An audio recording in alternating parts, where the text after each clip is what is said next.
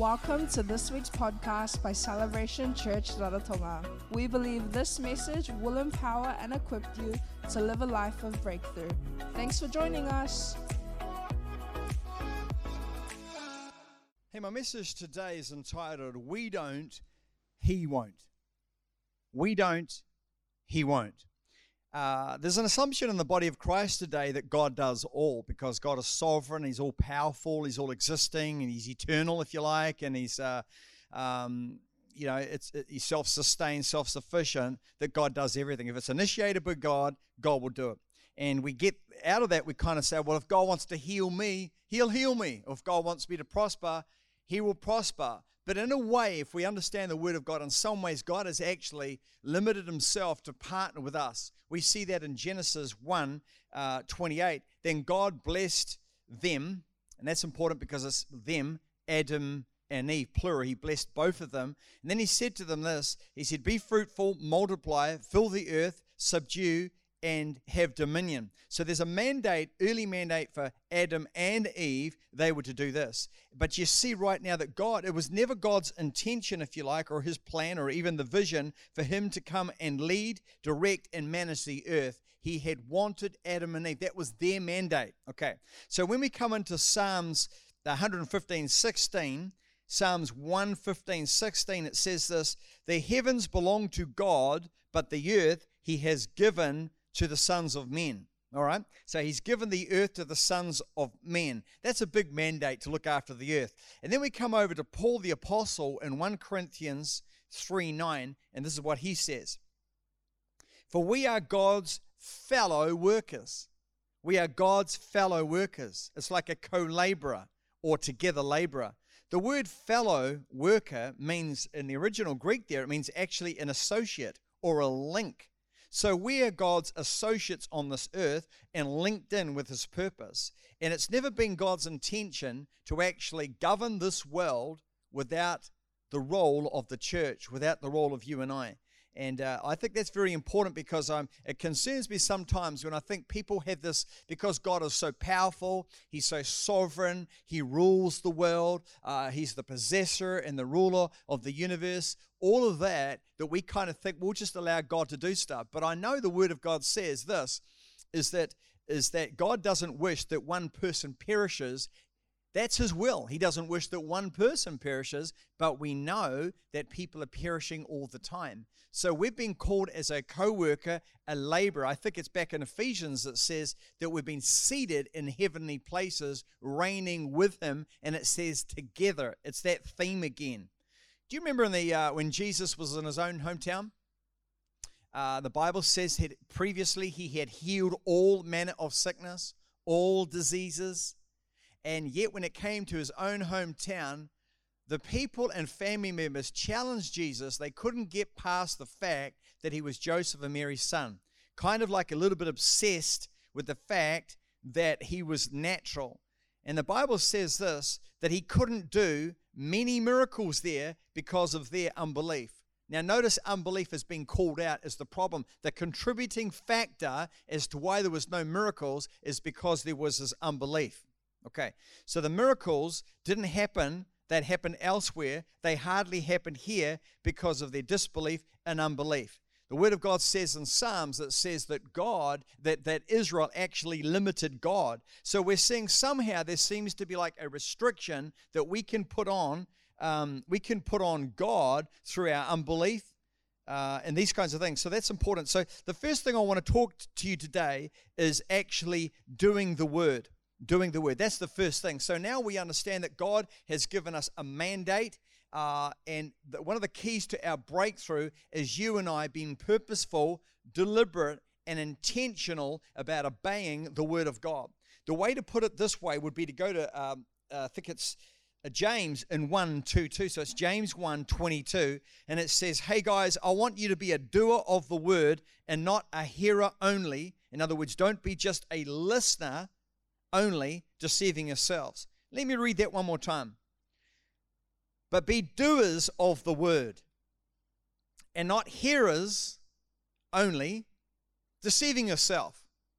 In other words, the blessing is not in the hearing, it's not in the understanding, it's not in the comprehension, it's in the application. The benefits of the Word of God outpoured to bring a favorable outcome is actually tied back not just to your understanding of it, but into the application of it. That's important because in church, I'll say something, I'll, we could talk on forgiveness, and everybody will nod their heads, yeah, yeah, yeah. We'll talk about uh, some areas of morality, some areas of, of, of, doing things, and everybody will agree with you, but, in, but it's almost like our knowledge base is much greater than our capacity to obey.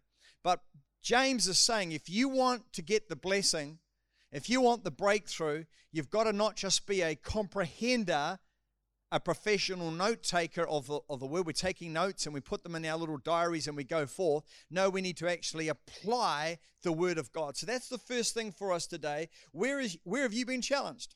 What have you been challenged by? Are you actually doing the word?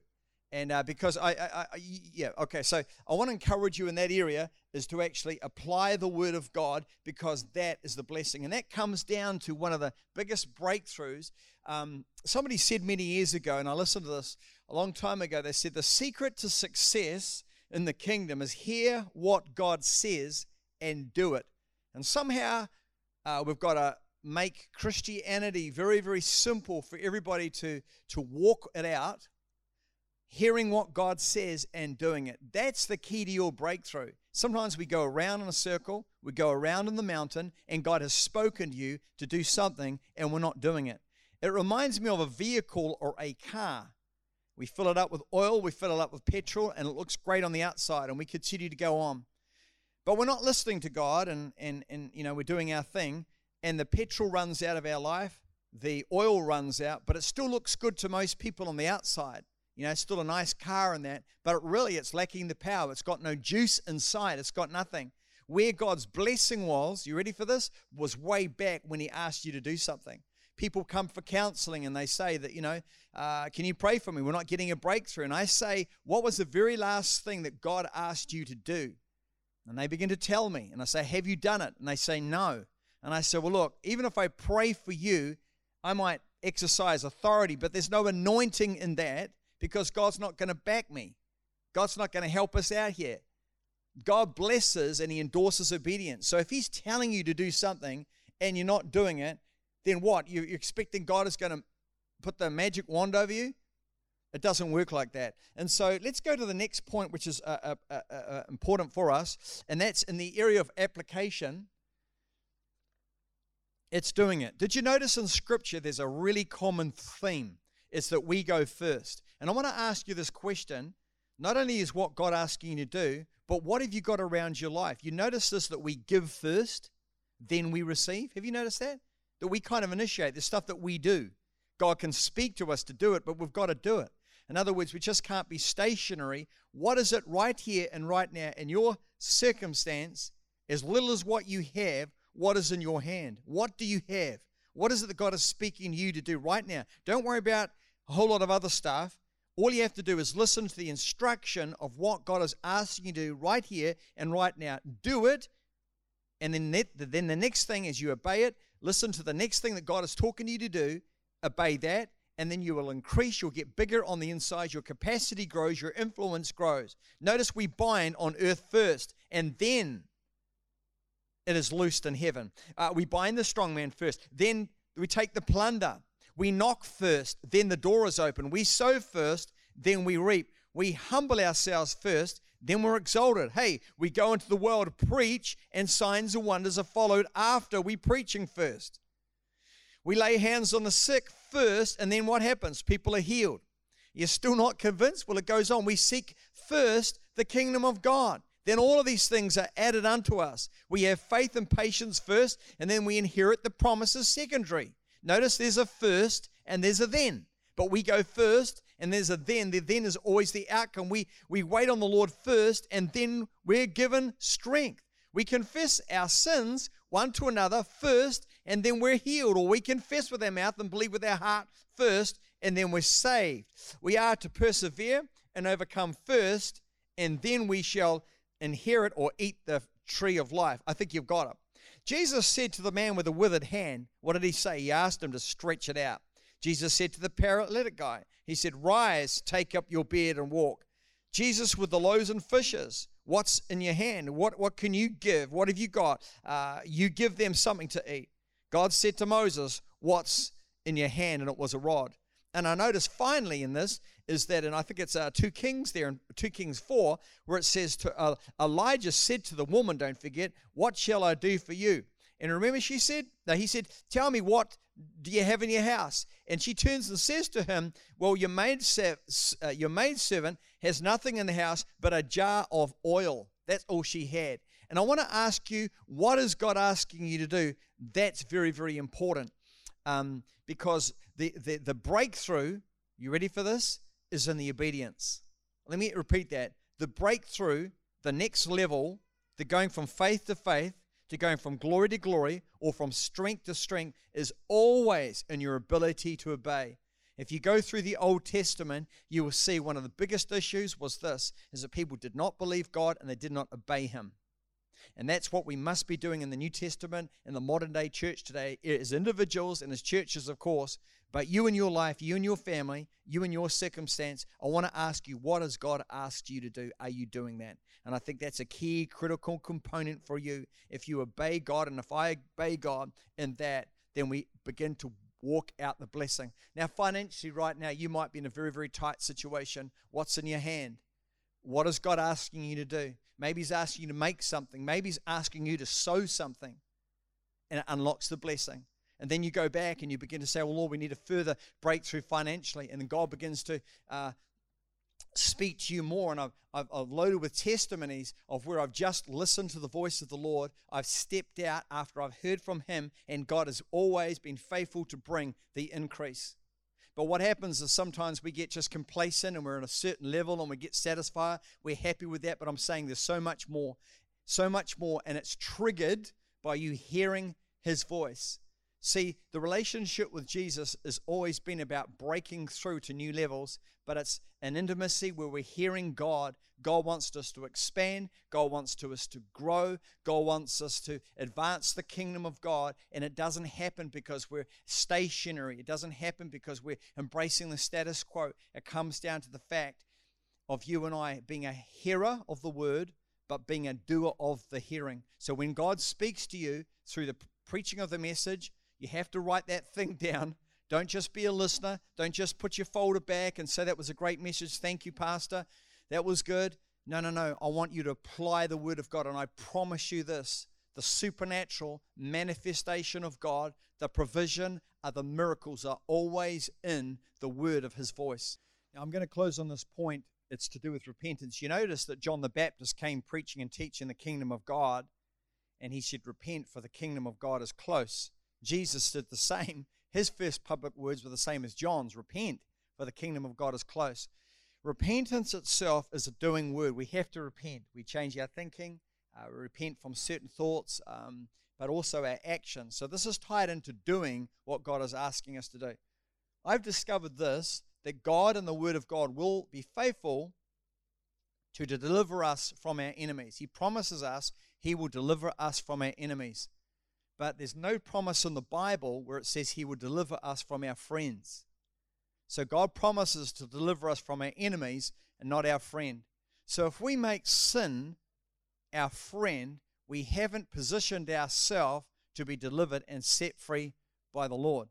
So some people will come up and they'll say, you know, Pastor, please pray for me. Uh, I think I might have demons, or can you set me free in this area, which I'm struggling with this area. But when I ask them, there's actually there's a void of repentance. There's no repentance. And I want to encourage us as God delivers us from our enemies. There are areas that I have been set free from by God supernaturally, or some it has been a sovereign work of God. It's been a supernatural work of God, but I did meet the conditions. The conditions was humility, going before the Lord and crying out to the Lord. The conditions was closing the gates and closing the doors, the dark areas around my life, and saying no to those things. In other words, I come out from amongst it, touch not that unclean thing, I will accept you, says the Lord. And the, the deliverance that I took, or that I that I underwent, if you like, undertook, the deliverance was dependent. You ready for this? On the conditions that I met. God will. You see, God is not a um, he works via uh, invitation and not an invasion. So God, what God does, He He has esteemed the freedom of choice. If you want to be stuck in pornography, you could be stuck in pornography. There'll be a judgment on it. There'll be consequence and ramifications on it, we know. But that's your choice. If I want to steal, that's my choice. Even as a Christian, there'll be consequence, there'll be a judgment on it for sure, but it's still a, a choice. And walking righteously and obedient towards the Lord is still a choice. I can stop being obedient to God anytime. There'll be a judgment on it. I'm sure there'll be a consequence about it.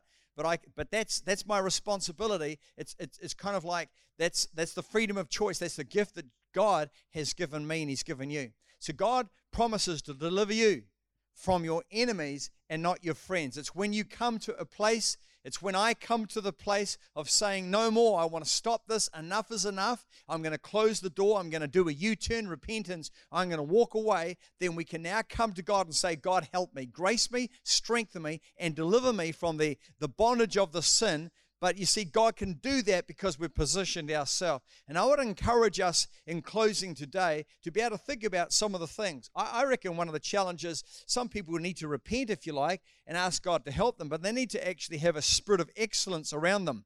When, uh, when average and excellence is like an option, why would we go for slothfulness or go for average? Why can't we go for excellence? And so, some of us in the area of, of, repentance, we need to actually walk away and close the door on slothful living or lazy living because the Bible talks a lot about that.